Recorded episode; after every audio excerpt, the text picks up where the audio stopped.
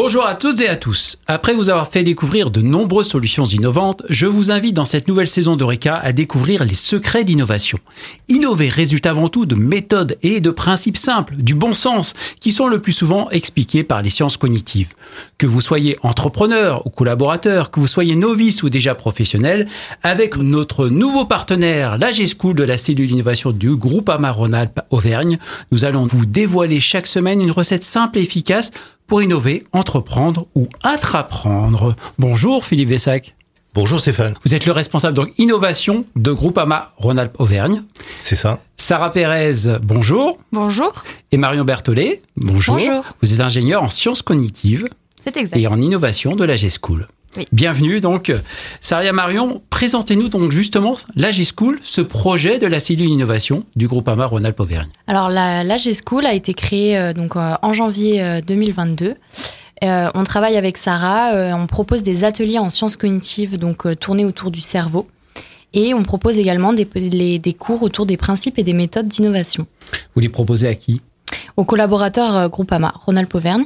Et également, on est tourné vers l'extérieur, donc euh, des caisses autres que Groupama Rhône-Alpes Auvergne, ou bien des entreprises qui pourraient être intéressées par nos, par nos services.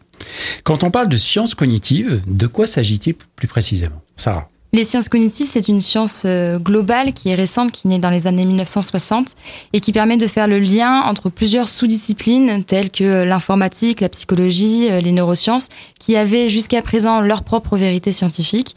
Et aujourd'hui, avec les sciences cognitives, on va vraiment chercher une seule vérité. L'objet d'étude, ça reste le cerveau et on étudie donc le comportement et le fonctionnement humain, mais on peut aussi aller sur le comportement animal et artificiel. Donc on explique beaucoup de choses à travers cela. Complètement. Ah. À chaque fois qu'il y a un facteur humain, en fait, on peut appliquer euh, des savoirs de sciences cognitives. Philippe, vous dites que l'innovation n'est pas le fruit du hasard, ni un coup de génie, c'est une science. Expliquez-nous. En fait, on peut aller tirer la chance par les pieds. Ouais. Euh, C'est-à-dire qu'on peut appliquer des principes et des méthodes d'innovation pour avoir plus de chances de trouver une innovation. Euh, alors, comment on fait? Il y a plusieurs parties euh, pour, dans ces, dans ces Mhm. principes et méthodes d'innovation. Euh, premièrement, comment on va trouver un produit nouveau ou un service nouveau? Là, on va plutôt parler de design thinking. Après, derrière, comment on va entreprendre? Là, on va parler d'une des principes de l'effectuation. Puis après, derrière, comment on va gérer l'équipe pour euh, pour innover? C'est toujours un projet quand on innove. Bien sûr. Là, on parlera des principes d'agilité de prise de décision. Et tout ça, on va le détailler dans les prochains podcasts. Voilà. Euh, Et en plus de ça, on vous expliquera notre recette pour en faire profiter vos auditeurs. Des méthodes simples et pratiques. Exactement. L'entreprise se doit avoir, vous le dites aussi, trois horizons. Lesquels? Pourquoi, pourquoi trois? Alors, euh, pourquoi trois horizons? Premier horizon, chaque entreprise euh, doit avoir des activités établies. Je vais faire simple, il faut vendre pour arriver à payer les salaires. Ouais. C'est pas évident, mais il faut quand même le dire.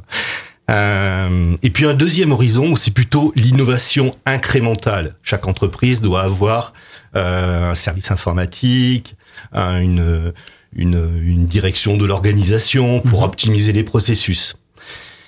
Et puis, chaque entreprise doit aussi avoir un troisième horizon pour créer de nouveaux produits, de nouvelles activités qui vont permettre d'éviter d'être le prochain BlackBerry ou le prochain Kodak. Ce troisième horizon, on parle d'océan bleu. C'est là où on va créer un monopole temporaire. Pourquoi? Bah, Tout simplement parce que toutes les autres entreprises, vos concurrents, ils ont un horizon numéro un, ils ont un horizon numéro deux, ils font la même chose que vous, mais en revanche, euh, ce qui va faire la différence, c'est vos nouveaux produits, vos nouveaux produits dans deux ans, dans trois ans, dans cinq ans. Et si on n'a pas ces trois horizons, c'est, c'est, le succès n'est pas atteint. Euh, Il faut absolument euh, avoir ces, ces trois méthodes, ces, ces, trois, euh, ces trois lignes directrices? Bah, c'est surtout qu'il y a un risque, c'est-à-dire qu'on est vulnérable. Mhm. Et en fin de compte, euh, un nouvel entrant, une start-up, peut tout simplement venir euh, vous détruire. Il y a plein d'exemples. Je vais vous donner l'exemple de Kodak Ouais. ou de BlackBerry. Mhm. Sarah, tout au long de la saison, nous allons montrer que les sciences cognitives expliquent pourquoi ces méthodes et principes d'innovation sont pertinents. On l'a dit. Est-ce nouveau finalement? De quand date cette démarche? Alors, euh, comme je l'ai expliqué, les sciences cognitives, c'est assez récent, c'est euh, 1960.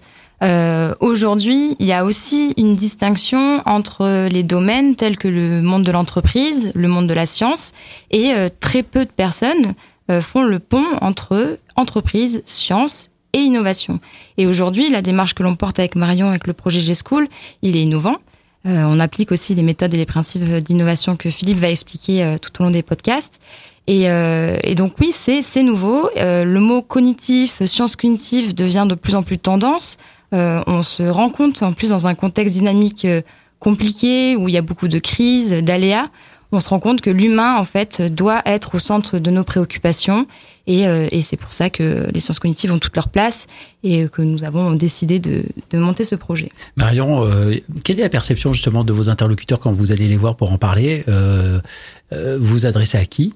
Des RH, des directeurs, je sais pas, d'entreprise des créateurs? Alors nous, notre discours. Quand vous dites que c'est nouveau, pardon, justement, quelle est leur perception par rapport à cela?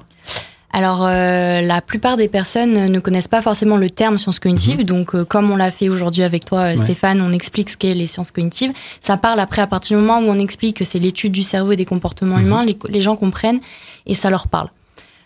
concernant les, les, différents types de personnes à qui on peut travailler, c'est très large. On ne s'adresse pas forcément à une catégorie de personnes ou à un type de métier. Chez Groupama, ça va être aussi bien l'IRH, donc la, les ressources humaines, que le service informatique, que le service de, des managers, etc. On va s'adresser également à des entreprises externes qui peuvent travailler en agriculture. Enfin, il n'y a vraiment aucune, euh, aucune préférence. On s'adresse vraiment à n'importe qui. Philippe, euh, cette G-School est, donc, est issue de la cellule innovation. Quand Sarah et, et Marion sont venus euh, t'en parler, quelle a été tout de suite ta réaction et ta perception? Ça fait plusieurs années que j'enseigne mhm. ces méthodes et ces principes d'innovation mais euh, je ne savais, je savais que elles étaient pertinentes parce que euh, les grandes entreprises euh, qui performent aujourd'hui sur la planète les utilisent. Les grandes, les organisations aussi utilisent ces méthodes, hein. euh, mais je ne savais pas pourquoi. Et ce qui est magnifique, je trouve, hein, c'est que dans cette saison, mhm. euh, on va expliquer les méthodes.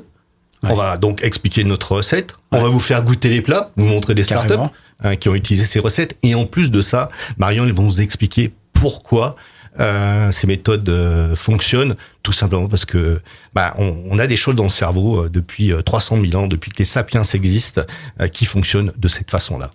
Marion Sarah, un petit rappel donc vous l'avez déjà légèrement évoqué, mais dans quel domaine intervenez-vous et de quel type d'atelier proposez-vous?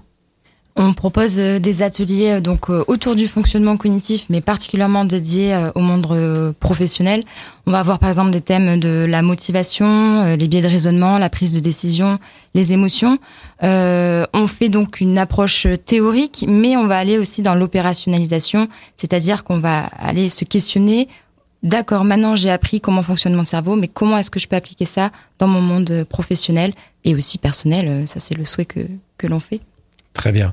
Merci. Donc, et dans les prochains numéros, nous aurons le plaisir de découvrir une méthode, des principes utiles donc à l'innovation et à l'entrepreneuriat. Merci beaucoup. Merci.